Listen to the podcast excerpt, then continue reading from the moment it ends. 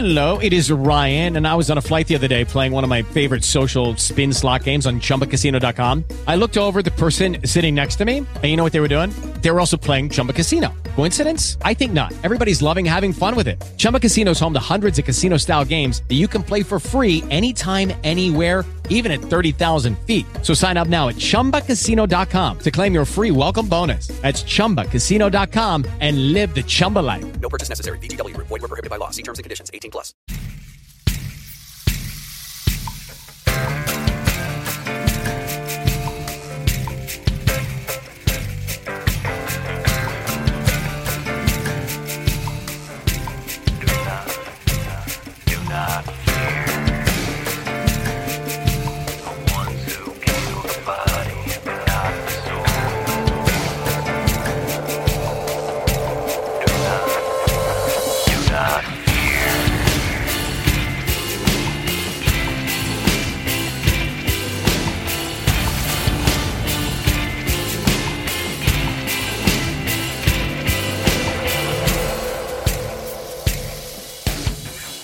Everybody, and welcome back to Truth and Justice. This is your Friday follow up episode for Season 6, Episode 10. In Episode 10, we painstakingly went through all of the wounds on Jim Melgar's autopsy. Most notably were the 31 sharp force injuries, as noted by the ME. But then adding to that, there were a multitude of blunt force injuries, contusions, abrasions. We had fractures to Jim's skull, his orbital bones or eye sockets, and we got into a little bit of the internal damage caused by some of those wounds that we mentioned. Now, this episode was not by any means entertaining whatsoever, but it did present a lot of facts and generated a lot of questions. So let's go ahead and get started. All right, let's get right into it.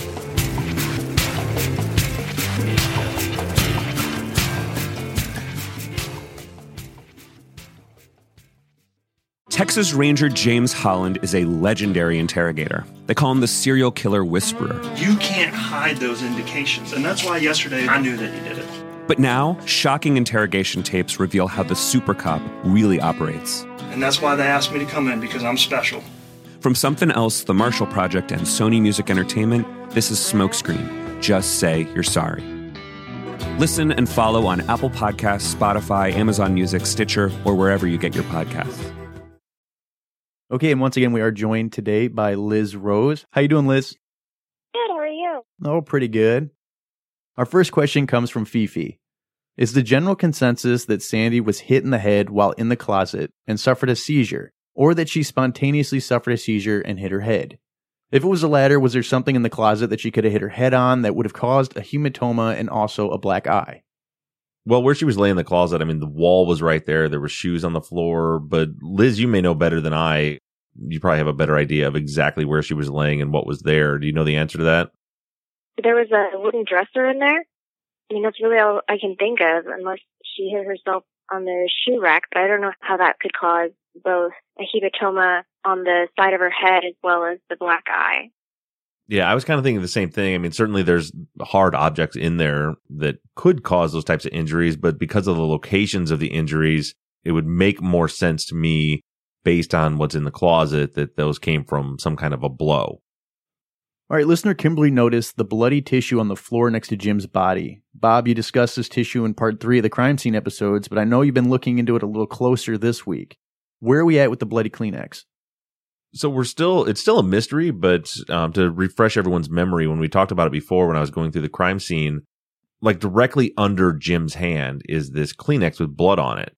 And at a glance, you look at it and you think uh, it's like he was, he must have been holding it and wiped blood with it. And then it dropped out of his hand as he died. But in a closer examination, you can see that Jim's hands, the palms and fingers of his hands are completely coated with blood, completely.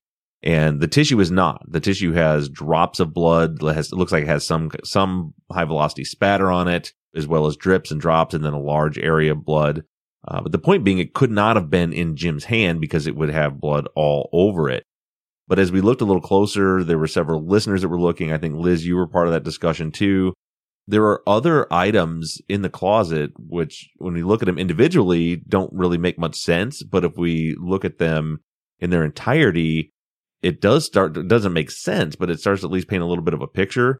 For example, right next to the tissue, it looks like there's a piece of dental floss and there were some other items in there too, but it, it almost looks like a trash can was dumped out in the closet. Uh, and Lizz, had you noticed any other items in there or, or what do you think about the whole trash can theory? I'm starting to wonder if maybe a briefcase was emptied because of the contents of things that were on the floor. Yeah, one of those items being, I mean, there's a there's a will. I think you said you say it was your grandfather's will. You can read in the crime scene photo against the back wall. Yeah, yeah, I believe. Well, actually, I know that that's his will because I have a copy of it from my dad's email. Yeah, so there's a bunch of strange things in there: the will, the Kleenex, the the dental floss. And I hadn't thought about a, a briefcase, but then that you know a briefcase makes sense because of a lot of the paperwork that's laying around there but then the trash still throws me off. Like where, cause that, that Kleenex looks like, it looks like if somebody had like a bloody nose and dabbed their nose with it or something and then would throw it in the trash. I just, I just, I can't figure out how it got into the closet. And there's also a wadded up Kleenex similar to that, I think on your dad's nightstand, uh, without blood on it. But I didn't see in any of the crime scene photos where any of the trash cans were emptied. Were there any of the trash cans in the, in the house that, that we're not aware of that you think those items could have come from? I was looking at the photos and I thought I saw all of the trash cans accounted for, except for the one in my room. I, I need to go back and see if that one is still there. But the tissue, the candy wrapper, the cloth, some of the magazines that are on the floor, those could have easily come one of the briefcases. And I'm still looking in the photos for a second briefcase that's similar to the one in the closet. Okay. You think that the the bloody tissue and things like that may have come from a briefcase and the dental floss?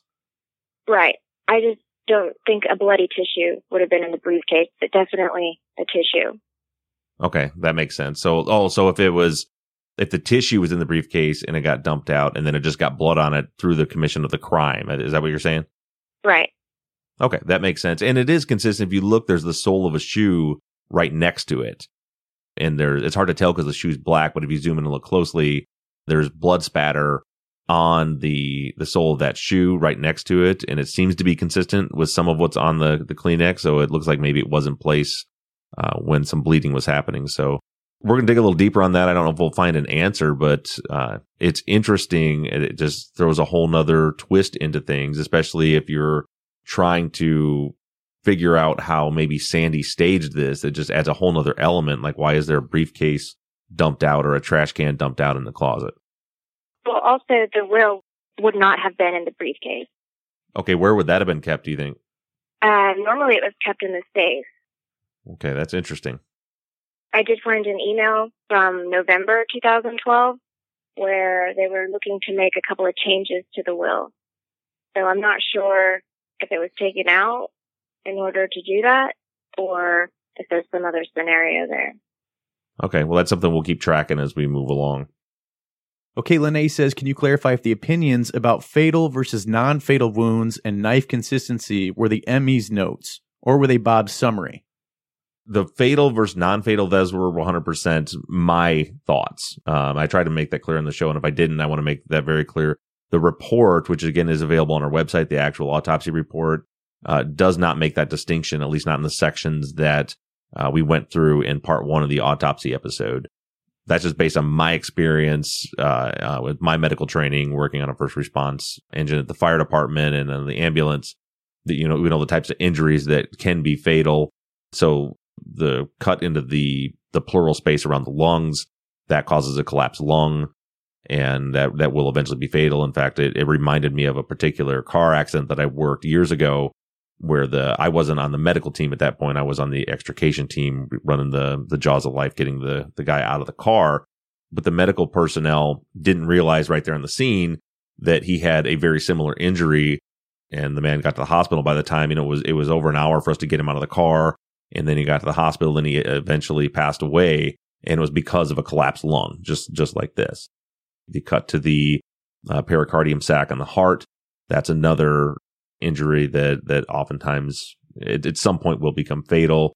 The punctures to the liver, those are going to be fatal. So a lot of those, th- those are just my opinions based on my own experience. I'm certainly not a doctor, But what I do know from dealing with patients that had similar injuries, none of none of what I see in my opinion, in my non-expert opinion, none of that to me looks like anything that would have even incapacitated Jim. As far as you know, it's not like on TV you get stabbed and you drop down and you die. I mean that he would have been fighting. He would may not even known what was cut inside of him. They would have felt like maybe shallow cuts, but they wouldn't have. They wouldn't have stopped him. These are all slow burn injuries that would lead to death, in my opinion. And then the other half, she was asking about the consistencies of the knives. Yeah, that's right. I assume she means that there was a few of them where I said, in my opinion, that this injury is consistent with the chef knife. Again, that's just from me looking at the knife, knowing the dimensions of the knife. You know, it, it, it starts at zero, and as it goes back, it's a six inch blade. Uh, it tapers back and becomes, I think, right around uh, an inch and a half wide.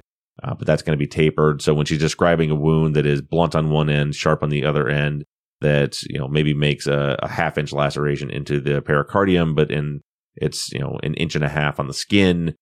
All I'm saying is that the measurements of that you could fit the knife that was found in the bathtub into that wound.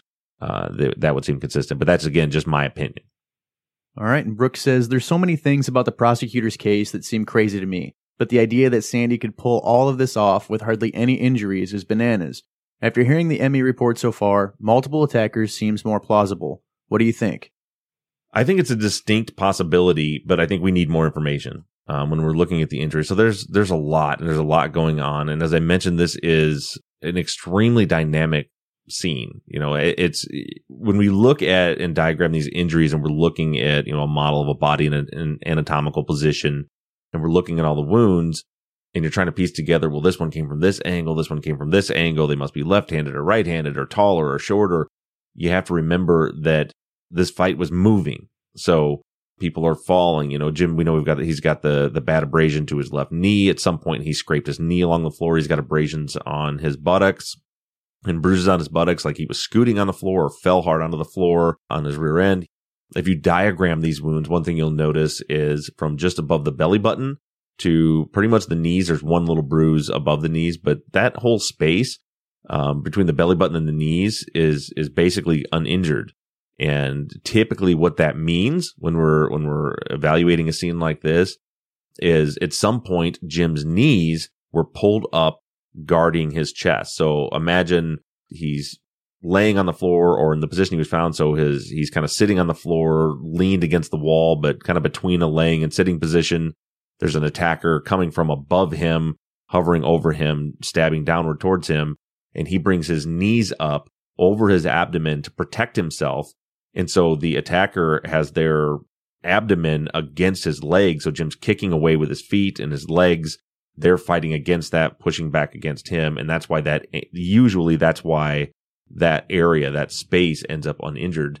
Now we're going to get into more of that later as far as exactly how these wounds were delivered. Uh, but my point is that everyone was moving. The attacker was moving. Jim was moving. Could have been standing at some point. Could have been sitting at some point. Could have been laying on the ground. Uh, but because it was a constant motion within this fight, it's really hard to determine if all these injuries came from one person or two. We also don't know the time between, and we're going to get a little closer to that in this week's episode when we we read the rest of the autopsy report uh, and the anthropology study on it. But you know, you you have what looks to be different weapons. You have stab wounds that clearly look like they came from the chef's knife, and then you have wounds that are blunt force and forked and jagged that to me read like they could be a serrated knife. And then there's the the wounds, you know, the the the blunt force to the face where the eye sockets are broken and the skull fractures.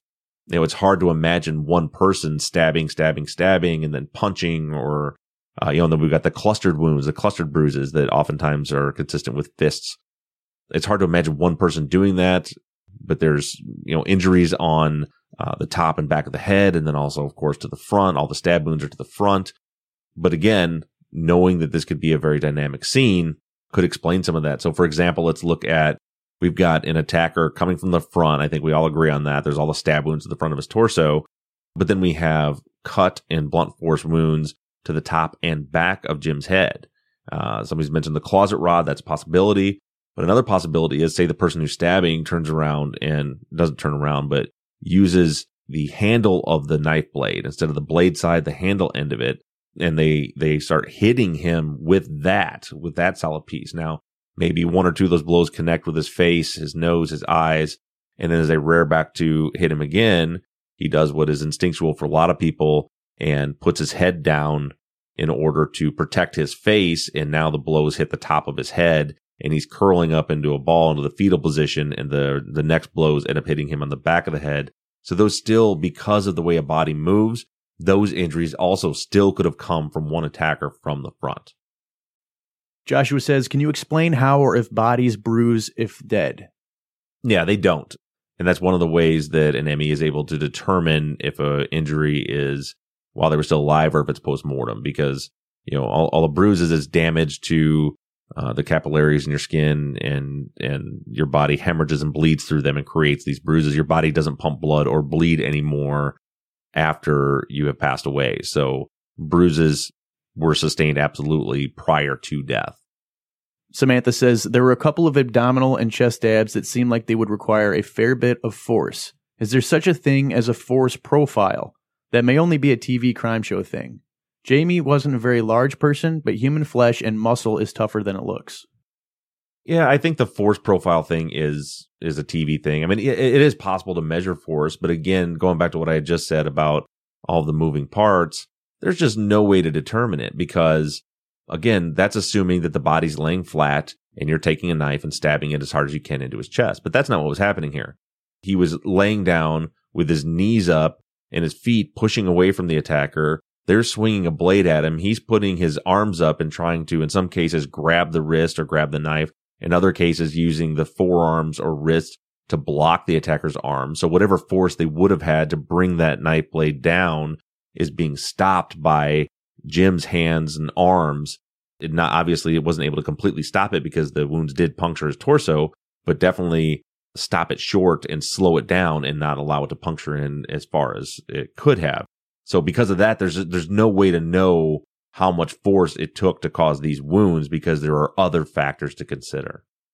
And then adding to that, Stephanie says, Do we know if Sandy had enough strength with her rheumatoid arthritis and lupus to stab Jim at the depths indicated on the autopsy report? Again, as far as the depths, we don't know how much force it would take because of the defensive wounds on Jim. Um, but Lizz, maybe you could speak a little bit to your mom's arm strength and more importantly to me is hand strength and grip strength because what I see is somebody that was able to hang on to that knife and deliver blows with a grown man trying to stop them from delivering these blows. And one thing that would be really difficult, it would be the grip on the knife. So could you tell us a little bit about typically around that time because of your mom's? I know you said she had arthritis and the lupus. How was her grip strength? Did she have any issues with grip strength or arm strength? So, you know, she had rheumatoid arthritis, which that on its own makes it difficult to grasp things and um, it messes with your grip strength. But also with the lupus, there's a lot of joint stiffness and pain and swelling in addition to the rheumatoid arthritis. So there were days where it would just be difficult for her to open and close her hands, to open things, you know, jars or uh, whatever. So I just, I just can't see how it would be possible that she would carry out this crime because she just didn't have the physical strength or ability, especially compared to my dad. Britt says the waitstaff at Los Cucos wears white button up shirts. Women wear white blouses. Has anyone talked to the staff that night? Is it possible that they could have been targeted as early as when they went to dinner? So I saw this and I found it, and, and it's probably in, or at least maybe kind of a, a way out there theory but as soon as I saw it, I thought, oh shit, because we had the the white blouse right found in the in the tub that Sandy says, as far as she knows, isn't hers. And they were at Los Cucos, and then I immediately remembered that Sandy said they thought someone was following them that night when they got to when they got to CVS and then home. They thought someone was following them. And then I went back to questions that listeners have asked about why would someone choose a white blouse to wear for a burglary? It seems like an odd choice of clothing to wear. So again, maybe probably nothing, but it's not out of the question. It's it's it's something that I think should be looked into. And one question that I had was, did Los Cucos have a uniform? Um, some restaurants where I've worked at when I was in college and stuff, um, some of them had a uniform we had to wear. Then other ones had rules like when I was bartending that you had to wear black pants and a white shirt. You could pick whatever black pants and white shirt you wanted to, but it had to be black and white. But it wasn't a specific uniform. So um, if anybody knows or is close to a Los Cucos that that wants to stop in and have a super awkward conversation with the manager, uh, if we can get a little more information as far as what the wait staff wore, that'd be great.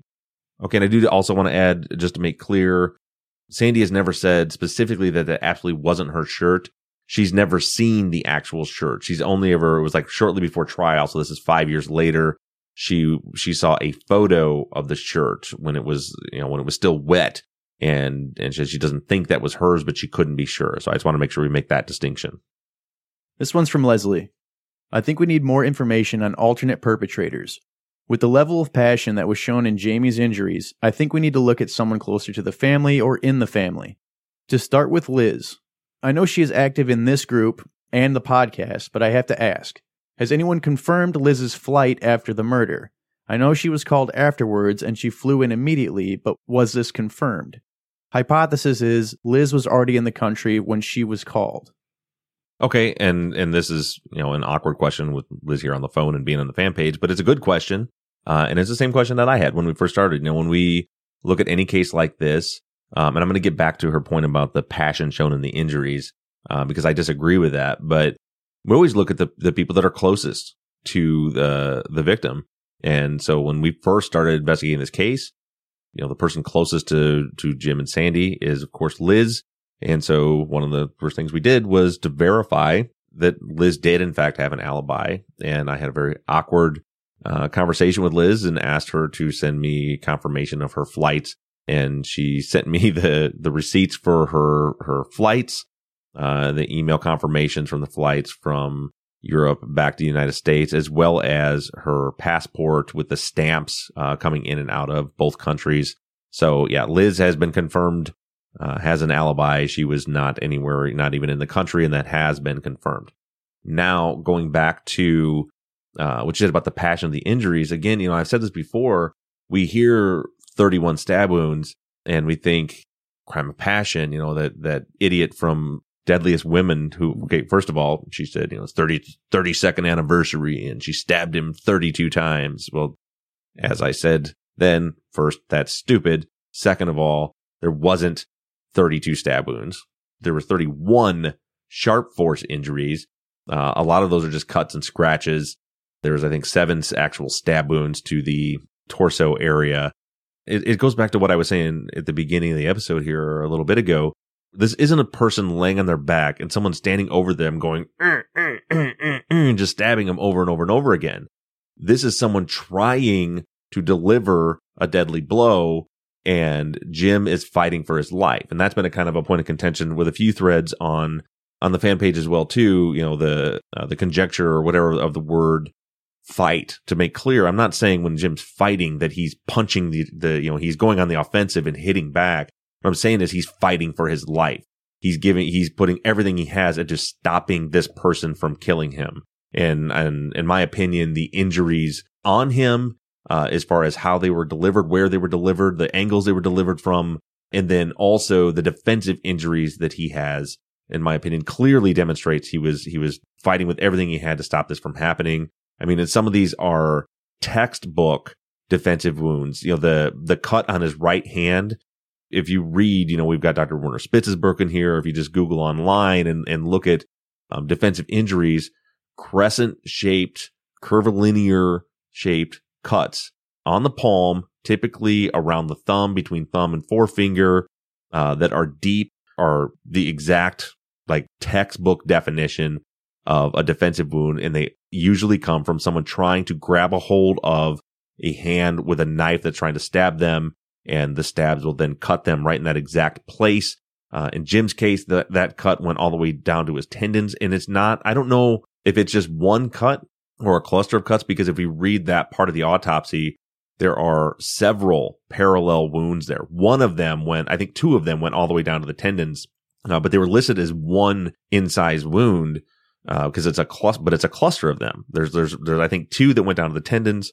I think there were two more that were parallel. There were, there were other wounds that went in different directions off of that wound, perpendicular to that wound. So there was a bunch of wounds all on his right hand, right in the palm, right near the thumb. Uh, so this, the reason for the multiple wounds is they were, is the, the killer was not able to deliver that clearly fatal blow to stop him in his tracks. And, and looping back to the other part of it, uh, again, I want to reiterate that Lizz has confirmed that she was not in the country. Melissa says, Did any of the dogs have blood on their paws? Were there any marks on Jim's body that indicated that the dogs maybe licked or sniffed him? There's been a lot of questions about where the dogs were during all of this. I'm not a dog owner, and I know these are small dogs, but wouldn't most dogs come and check on their owners if they had access to do so, or even try to defend them from the perpetrator? Well, it's it's funny that this comes up now because just yesterday when I'm working on the the the second half of the autopsy episode for this week and I'm studying photos and studying the report and I noticed something I actually text Lizz about it and and neither of us I think had really noticed it before maybe she did and I hadn't but there's blood on Jim's feet in a very weird way. It is clearly transfer blood. It's not, you know, there there is spatter on his feet which you would expect but there's transfer blood. And I thought in, in what I had asked Lizz is, does it look to you like someone with bloody hands grabbed his feet and moved him? Cause it's like on his toes between, like on his, on his toes, under his toes, bottom of his feet. And it doesn't make sense how that got there. And, unless somebody like after the attack or whatever grabbed him and moved him, but it doesn't appear to be moved. It's, it's really strange because you know you can tell from the blood spatter on the floor and everything else he wasn't moved. Once he died he stayed right there. But then with this question it just got me thinking. I think that uh we'll just say last night liz like you asked me what i was thinking and i said i don't know. I'm but i'm thinking. I can't figure it out. Yeah. yeah and so Think of anything? well just now. What if it was the dogs? What what if it was the dogs? What if the dogs had come in there and sniffed around and were, you know, his feet were what was sticking out of the closet. And there's, there's all these like bloody smudges on his feet and the bottom of his toes and the bottoms of his feet. But there's no blood pools with footprints. I wonder if that was the dogs. If they had come in and they were, I'm thinking about my dogs, you know, they'll sniff around like with their, their cold little wet noses. I wonder if that's where some of that blood came from that doesn't make sense is from the dogs. That would make sense because um, my mom's friend that picked her up that day, her daughter groomed, she's a dog groomer, and she took the dogs and groomed them before they gave them to my mom. And I, I didn't ask, but I always wondered whether that's why she did that, just to clean them up a bit.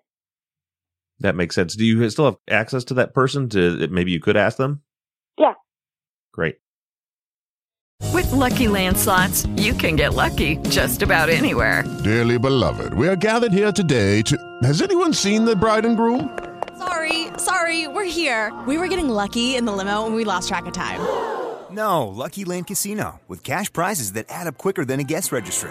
In that case, I pronounce you lucky. Play for free at LuckyLandSlots.com. Daily bonuses are waiting. No purchase necessary. Void where prohibited by law. 18 plus. Terms and conditions apply. See website for details. Hello, it is Ryan, and we could all use an extra bright spot in our day, couldn't we? Just to make up for things like sitting in traffic, doing the dishes, counting your steps, you know, all the mundane stuff. That is why I'm such a big fan of Chumba Casino. Chumba Casino has all your favorite social casino style games that you can play for free anytime, anywhere with daily bonuses. That should brighten your day a little. Actually, a lot. So sign up now at chumbacasino.com. That's chumbacasino.com. No purchase necessary. VGW Group. Void were prohibited by law. See terms and conditions. 18 plus. Stacy says, Do you believe more than one knife was used? From the description of the wounds, it sounds like some had jagged edges and some did not. Um, we're going to get into this in detail this week as we get into what's called the anthropology uh, section of the autopsy. Um, that was my and I and I and I don't know the I haven't gotten there yet. I mean, I've I breezed through it, but yeah, as I said earlier, there are wounds that clearly could have been made with the knife from the tub, but then there are other wounds that that doesn't fit at all. They're jagged. They're weird. We've got the forked wounds on the head. And I don't know exactly what that meant. I know we're, we're still waiting on, we have the crime scene photos, but we don't have the autopsy photos where we can actually look at a close up shot of each and every injury. Uh, we should be getting those. We're, we were supposed to get them. Well, we were supposed to get them a bunch of times, um, but supposedly they're supposed to be coming out this week. To me, it looks like, as I mentioned in the, or I don't know if I did mention the episode, but it looks like there could some of these wounds could come from a serrated knife, so or or a much smaller knife in some cases. So we need to get deeper into the autopsy and get the rest of those photos, and then maybe ask some expert to try to give us some conclusions on that. Pamela says, It took me a while to understand the SW10 sharp force trauma to the abdomen. On the diagram, the ME placed it right above the belly button. This does not correspond to her summary of a wound that would go through the rib and hit the heart sac. It seems like a big discrepancy. Just wanted to get your thoughts and see if you noticed any other discrepancies. Well, I don't think it is a discrepancy. It's another. It goes back to what I was saying earlier. It's an. It's a great example of a dynamic moving fight. So again, you're looking at a diagram where the body is laying flat, and you've got a cut on their stomach that's stabbed into their heart, which is a long ways away. That doesn't make sense. But remember, if he's say curled up like on the ground with his knees up and his chest bent, you know, his his shoulders were against the walls, so he's kind of curled up like that so the blade could break the skin at the belly, but that area could have been, you know, would have been shifted up over the ribs or close to the ribs. And, and that wound said it had an upward tracking direction uh, of the stab. So if he's laying flat, doesn't make sense at all. If he's curled up into kind of a ball and the wound comes from a downward angle up, then it does make sense because it's, it's going to tear the skin, which when laying flat is over his belly but when he's curled up is over his ribs and cut through the ribs and hit the heart. Joshua says, I might have missed somehow, but is there somewhere that shows what angle the stabs entered the body? Uh, just the descriptions that I gave, if you go back and listen point by point, you know, I tried to cut out a lot of the medical jargon and try to make it, you know, in, in kind of plain language for people that don't know medical terminology. Um, but you'll hear that when I'm saying uh, the directionality was front to back, from left to right and upward to downward, or, you know, they would say sometimes that, you know, with no left right deviation from upward to downward or no vertical deviation. That's, that's what they're describing is the angle that the blade went into the body, the track of the wound. Um, but it is confusing. It's hard to diagram. I've tried to work on diagrams myself. I've got little, you know, on our, our, our case board we have on the wall, I've got little drawings all over the place where I'm trying to figure it out. Um, but that actually leads me to, to a request I wanted to make this week. What I thought would be very, very helpful in this particular case would be to create a 3D animated video where we could demonstrate how some of these wounds could happen, how we could demonstrate because the orientation of the knife is very important too. Uh, and if you didn't understand what I meant by that in the episode, so when she says that one edge of the wound is blunt and the other is tapered or sharp, that is, so if you look at a knife, you know, the say the bottom edge of it is the blade and the top edge is, does not have a blade. It's flat. So that tells you what direction or orientation the blade went in.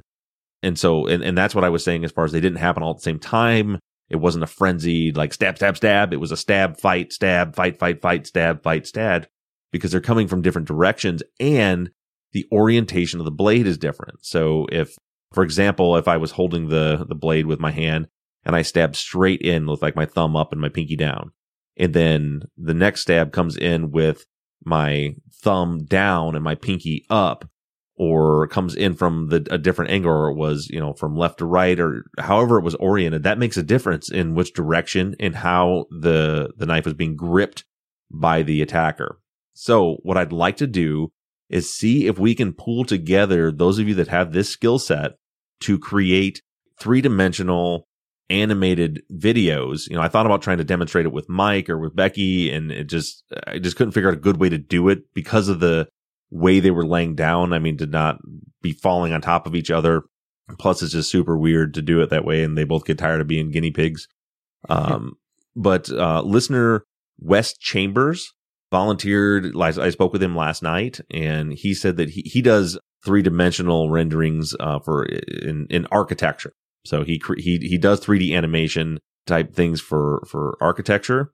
He said that he can do the room and and he could maybe do some of the the work as far as creating like a, a body or a person that would be you know you know stabbing moving around and stabbing, but that's not his area of expertise.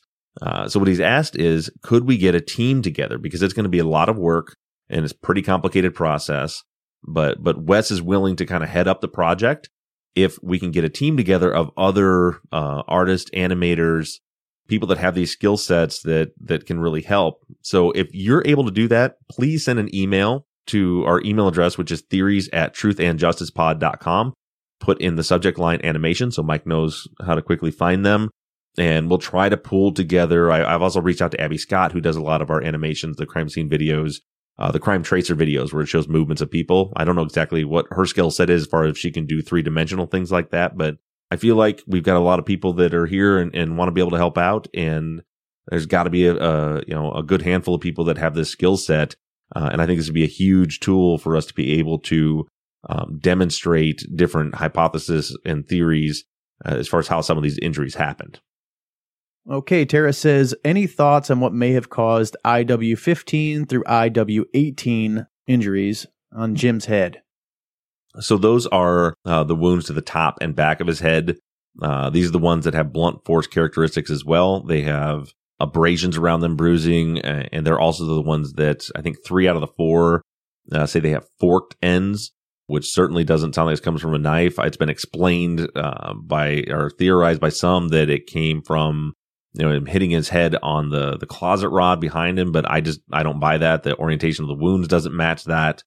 Uh, and also, unless he hit his head four times in the same place by turning his head different directions, that just doesn't make sense. That has to be some sort of blunt force injury. And I think one of them, it had a nick to the skull too. So clearly some kind of a blade. I don't know. That's one of the things we need to dig in deeper. And it's, it's, it kind of goes back to that question about was there multiple weapons or multiple knives used? And on the surface, at a very cursory glance, without having any sort of expertise in the area myself, it looks to me like those came from a different weapon. Natalie writes Jim arrived at the ME without any jewelry on his body. Was his wedding ring stolen? Did he usually take his jewelry off before a bath or bed?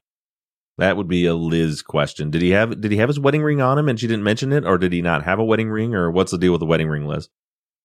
My dad never wore a wedding ring. He never wore any jewelry. It bothered him. He didn't like the way it felt on his hand. Uh, the only thing that he ever wore was a watch. Okay, well that answers that question. Wendell says, What do you make of the fact Lividity was still blanching? Did they do other tests like body temperature to determine time of death? Uh, I haven't come across anything, but it, as we've mentioned in other seasons, in other cases, uh, the time of death determination is TV has really messed that up. Everybody thinks that, you know, Ducky from NCIS is going to stick a thermometer in their liver and in, in five seconds give you a 15 minute window when this person died. It doesn't work like that. We determine time of death by things like eyewitnesses, times when you can confirm the person was still alive. Uh, that kind of gives you a window. And then we, we look at lividity, like Wendell says here, and, and rigor mortis. I haven't seen, I haven't gotten to that point, and if it's there, we'll talk about it in this week's episode as far as if the ME determined a time of death.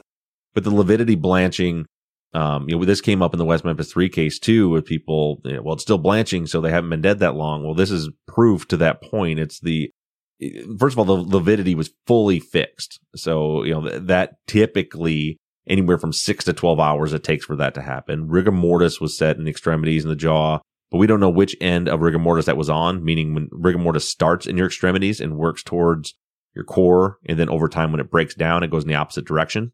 Um, so there's two different times in that cycle when it would be just the extremities head rigor. But in this case, remember when, when the lividity is being tested and blanched, that is the next day on the 24th after he had been in a cooler all night. So at the very least, you know, it's been, it's been, what is that from 4 p.m. to four. So that's, that's at least 17 hours after Jim's body was found. He had lividity fully fixed when the body was found. We have photos of that. Um, so to go back another, so, so we're talking 24 hours minimum for sure that he had been dead before his body was pulled out of the cooler and they tested and saw that still blanched. So it, it basically it tells us nothing. The fact that it still blanches tells us nothing. Even the time of death on the um, death certificate is just the time that he was found. They never actually gave an actual or an estimate of time of death. Right, and typically MEs won't even put that in an autopsy. That usually when that comes out is at trial during cross examination or direct. somebody one side or the other will try to get the the ME to make a uh, an estimate or take a stab at time of death. Richard says at least a couple of the wounds were described as curved. Was this just because of the skin curving, or could these wounds have been caused by something like a garden spade? That's probably because of the skin curving or uh, where they're at. You know, so you get stabbed, say, across a bone or a forearm. That you know, the, the skin, a cut that would look straight as if you stretch the skin back out would look curved because it went around uh, or over a bone or a mass like that, or it's a moving body part. I don't think there's anything here that indicates nothing. It would, it would be very blunt. You remember, she says the edges are sharp in these wounds. It would be a, a, a wound from a blunt object like a spade or something like that that was stabbed into you would look very, very different. There'd be tearing. It'd be more tearing than cutting. Patricia writes The assault would have produced an ungodly amount of blood. After going over everything you have presented at this point, one question comes to mind Was there blood anywhere else in the house? And then, Bob, in the same vein as Jennifer's question, she says, I'm at a loss at the lack of blood trail or blood evidence outside of the closet. Even if the attacker or attackers went to clean up in the bathroom, shouldn't there be a blood trail connecting the closet to the bathroom? Help me out here. How does someone cause all that damage with all that blood and prevent any trace of it as they leave the closet area? Well, we talked a little bit about that last week. Um, and for to begin with, certainly I don't think that's any indicator towards Sandy because whether it was Sandy or an attacker, whoever it was, they obviously left the closet and didn't leave a trace. But to me, my opinion on this is that is explained by the chair and the stool that are outside of the closet. Uh, at this point, I believe the chair and stool are complete red herrings. I don't think Jim was was sitting on them. I don't think he was stabbed on them. The the the blood spatter patterns on the chair make no sense. Uh, so everything everything is there. The transfer, the rundown, the spatter, the drips. It's all on the back of the chair. But Jim doesn't have any injuries on his back. None. Nothing that could have created that if he was sitting on it. The only way it could have gotten there was if he wasn't sitting on it. So it was open and available for blood to hit it. And then also, you know, as I mentioned before, some of those droplets to me are clear indicators this chair was on its back. And then even the stool has no spatter around it that indicates that it was there when it got that blood on it or that that blood was sprayed on there during the attack. I think that the killer or killers after the attack stepped back, they sat on the chair or they picked up the chair and they stood in that place and cleaned themselves up. Maybe took their shirt off there, wiped themselves down, uh, that they did clean up right there outside of the closet before they moved into the bathroom and then threw the bloody items into the bathroom. And there's marks on that stool that look like the knife was laid down on the stool and then uh, uh, some material, a towel or something was used to wipe blood and maybe fingerprints off of the knife. If you look, you can almost see the outline of the knife and then a cloth object that goes over it and scrapes away from it or wipes away from it. So I think that's how the blood didn't get from the closet to the rest of the house. I think that the killer or killers cleaned themselves up right there on that, that chair and stool. Vin says, could the reason be as to why Sandy was left alive was because they were wearing masks? Also, they killed Jamie because he fought back. Yeah. So when I first looked at this scene, uh, and I and I of course look at Sandy as a suspect and look at if it wasn't Sandy, uh, and we're trying to start to do a behavior analysis, and we're going to get into all that. I'm going to do mine. Jim Clemente's going to come on and and work through it too. But that was a big, big question. Why leave someone alive if there's a murder? And it was one of the things that to me was an indicator this was not someone that they knew. If this was someone with a known personal relationship to Jim and Sandy, they would certainly they would have no way of knowing that Sandy didn't see, hear, or remember anything. They would have no way of knowing that was going to happen. So they would be it would be too much of a risk to leave her alive like that uh, because they would recognize them. Uh, but then I thought of exactly what was said here. Unless they were wearing masks and gloves, and even though they maybe did know her and know them, they wouldn't be recognizable. So these are things that we're gonna we're gonna get into when we get into the behavior analysis. But yeah, that's definitely a possibility. Personally, I do. Jim's injuries to me are they do indicate that he was killed because he fought back. You, you don't bind people to kill them. Look at Sandy; they, she was bound and left. The, the, the intention was to incapacitate her and to give themselves time to escape, to get away from the crime scene before they could contact 911. Jim's ankle's already bound. It looks like they were in the process of binding uh, his arms with the with the red rope, the lasso. You don't do that with the intention of killing someone. If you're going to kill him, just kill him. Well, you could. You could if you want to get something out of them before you planned on killing them. That's true. I mean, there are circumstances that that that it, it would be possible, but it's not consistent with Sandy. If that's the case, to me, they're going to kill her too. You know, just just to take just one person and kill them and leave the other one alive and tie them up. I mean, it's clearly this was a burglary, obviously, and that's arguable. But there are things missing. There, there that are obviously missing. We're going to get into all that later. In in my opinion, this looks like the intention was to incapacitate Jim, tie him up, just like they did Sandy, rob the house and get out of there. Uh, Jim fought back. His proximity to the gun and the the transfer blood on the sleeves of the shirt, right in front of the gun, his where he was found, indicates to me that he he made a go for the gun. Uh, and then ultimately the you know the the person that was responsible for holding him there or keeping him there or tying him up uh, attacked at that point and, and that's that's just my opinion from what I see so far we got a long way to go with that but but that's what I see is is exactly that that they killed Jim because Jim was fighting back and it just it broke bad With the Lucky Land slots, you can get lucky just about anywhere. This is your captain speaking. Uh, we've got clear runway and the weather's fine, but we're just going to circle up here a while and uh, get lucky.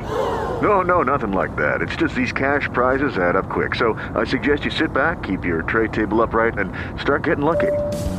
Play for free at LuckyLandSlots.com. Are you feeling lucky? No purchase necessary. Void where prohibited by law. 18 plus terms and conditions apply. See website for details. Okay, Bob, in the crime scene analysis episodes, you mentioned that you were baffled by the plastic bag wrapped around only one of Jim's legs. Listener Susan brought this back up on the fan page and is also wondering how it could have happened, given that his ankles were bound. After breaking down the wounds this week, do you have any more thoughts on the plastic bag? I'm still kind of baffled by it, but so so the plastic bag is is covered in blood. There's blood spatter on it, but the ankle bindings clearly were in place during the attack because there's matching blood spatter down his legs, ankles, feet, and the the cord, the phone cord. So they they were in place. It maybe makes some of the wounds make more sense, and we need to get deeper into it. But this could have been an attack that spanned over time, or had maybe two phases, meaning there's an initial attack. Maybe some of the blunt force wounds come. They they attack him. They beat him up. They knock him down in the closet. During that struggle, the bag gets wrapped around his legs. He's laying there, and then they once he's down and and he you know maybe they're pointing a knife at him or a gun at him and say just stay still and nobody gets hurt. And finally he gives up and says okay okay okay. So maybe that's where say the knee got scraped. So he's falling face first. His knee gets scraped up. He gets punched in the face, punched in the back of the head, the back, wherever that, that's at. Took some of those wounds that don't seem to fit with the other wounds. So maybe this is a two phase attack where that happened. And then he, he says, okay, he'll comply. And they start tying his feet up and he's already got the plastic bag wrapped around his leg from struggle number one. And then they wrap his ankles up. Maybe he hears something going on with Sandy in the other room or something triggers him. And then when they start to tie up his arms or his upper body, then he maybe pushes back and tries to go for the gun at that point.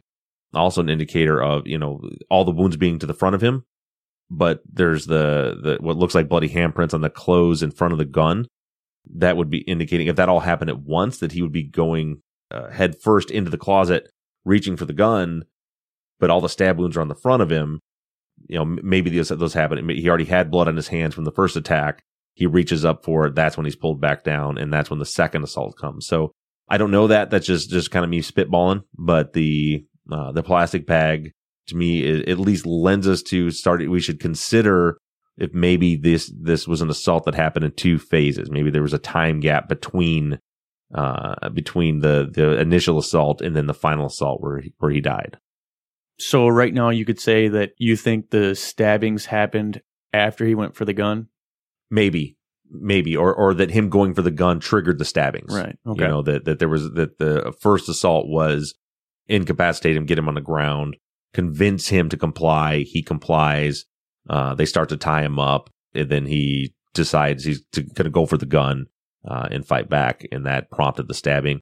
You know, but but maybe again, that's be clear. That's just that's just me kind of thinking through this as we're sitting here right now. But that makes sense just because my dad always told me, he always told my cousins, you know, if things aren't important, you can replace things. So if you ever, you know, encounter somebody who's trying to rob you, you just, you give it, you give them whatever they want because your life is the most important thing. So you just cooperate and then move on. So when you say that makes sense, you mean that uh, something else would have triggered him maybe to fight back? Right. So he would have cooperated. He would have given them whatever they wanted just to, you know, get them out of the house. So something must have happened where he felt it was life or death so that he went, he was going to try and go for the gun. He would have held out on them. He would have tried to um, hide money or things. He would have given them what they wanted so that they would leave. All right, that's it for questions this week. Before we close, Bob, do you want to let the listeners know about your upcoming UK speaking tour? Yeah, so this is still I don't I don't have all the details about this yet, but I was invited to go to the UK by an organization called Just Killing Time and they've asked me to come and do a speaking tour with I believe the plan is four different speaking locations uh, over the course of a week in the first week of December. Uh, the only one that I have any details on yet uh, is that on December 2nd, which is a Sunday at 7.30 p.m., uh, the doors open. I'm going to be at the Wylam Brewery in Newcastle, UK. And that is stop one on the, the UK tour here. And we're going to be talking about the West Memphis 3 case is what they brought me over to talk about. So for all of you UK listeners that have are always asking if you know at some point we can come over there and do a fan meetup or do something. I'm going to have four different locations uh, over the course of a week. Becky will be with me. Mike, unfortunately, will not be able to make the trip. Mike's going to be here holding down the fort, but uh, Becky will be with me. And uh, so uh, you can go to justkillintime.org to purchase tickets and for more information. And I don't think these are really big venues. So I think they'll probably sell out quick. So if you're in the UK and you're interested in going, I would probably hop on there sooner than later to get tickets because they're expecting them to sell out pretty quickly. So again, that's justkillintime.org and we will be in the UK here in just uh, about two months. All right. And one last thing Ed Ates is doing really well since he's been out of prison. Do you want to update the listeners on his situation? Yeah, Ed is doing phenomenally well his kind of reintegration with his family, with Kim and Kyra and Zach has just been amazing. Kim, every time I talk to Kim, she always uses the word he is thriving. Uh, and that seems to be exactly what he's doing. I, I, I, try to talk to him every, you know, at least every other day, uh, see how he's doing. He seems to be in great spirits. He's really, you know, he's got his driver's license now. He got his glasses so we can see. He got him a couple earrings, you know, he was excited about. I didn't know he needed glasses. Uh, yeah, that's what was kind of the holdup with his driver's license. He Oh. went in and, you know, they didn't give him any kind of eye care in prison. Uh, turns out he couldn't see. Uh, so yeah, funny story. He ended up taking his eye exam to get his license with Kim's glasses Oh, yeah. because they were, they helped him out enough that he could pass the eye exam with those. And, and now he has his own glasses. She, she, I, I didn't get a picture. He would not allow Kim to send me a picture of him with his, uh, wearing her glasses. Uh, but I've got a, f- a couple shots that he sent me with his new glasses and he looks sharp. Um, but, uh, the best news is he's, Ed has been out of prison now for, uh, what's today? Today's the 10th. So he's been out for one month and five days. And two days ago on the 8th, Ed started his full time job with UPS. He had a few interviews the week before and he, he got hired and he's working full time with benefits for UPS. He's, he's working on the dock and he said he's just loving it. He's thrilled to be working. Um, as he put it, it's kind of weird to be working for money now because, you know, prison's kind of slave labor. They, you know, I hate to put it that way, but they, they make these guys work and obviously they're not getting paid for it. So Ed is doing really, really well. I couldn't be prouder of him and more impressed with not only him, but Kim and Kyra and Zach too, how they've all just, just what a family to, to come together and, and to really thrive in this, this new phase of their life. So that's what's going on with Ed, and we'll we'll keep you posted. And as uh, things move along, I'm sure at some point we'll have Ed come back on just to just to chit chat. All right. That's it for the follow up. Thanks, everybody. And thanks, Lizz, for joining us. Thanks for having me. All right. Yep. Thanks, Lizz and Mike, and thanks to all of you, as they said. And make sure you tune in on Sunday for part two of the autopsy episode.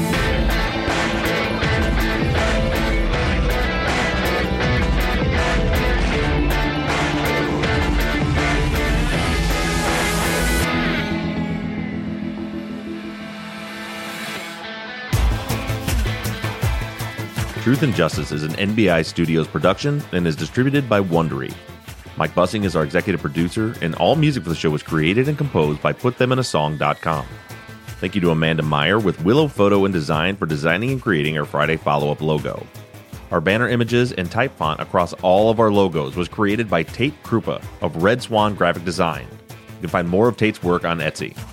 Thank you to Katie Ross of CreatedInTandem.com for designing, creating, managing, and maintaining our website, truthandjusticepod.com, where you can view all photos and documents discussed in every episode. Thank you to our transcription team, Britta Bliss, Sarah Colby, Rachel Timberman, and Lizz Rose. And as always, thank you to all of you for all of your engagement and support. If you like the show and you'd like to support us, you can do so in a number of ways. To financially support the show, you can go to patreon.com slash truth and justice.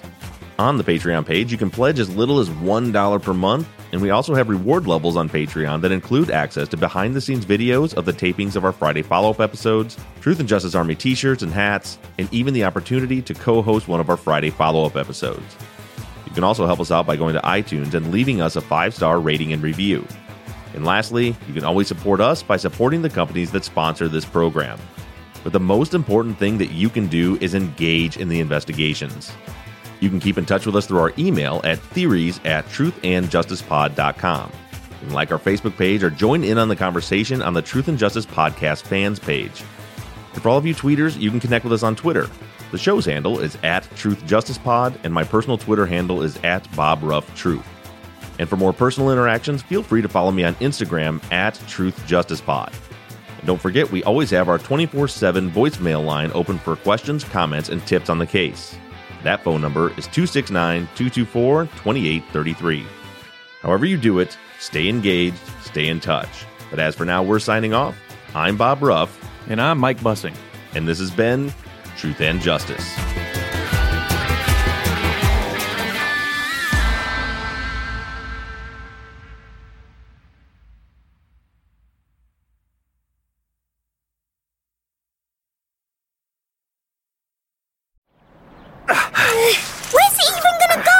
Go? Dobbies have lowered the prices on hundreds of everyday products. We'll strap it to the roof. Making them feel ah. even greater. Remember, it's all in the knees. So garden tools feel larger than garden sheds. And lift! Find great value every day in store and online. Tighten that strap! After all, spring's a big deal at Dobbies Garden Centres. That's the shears. Now for the trowel. Oh,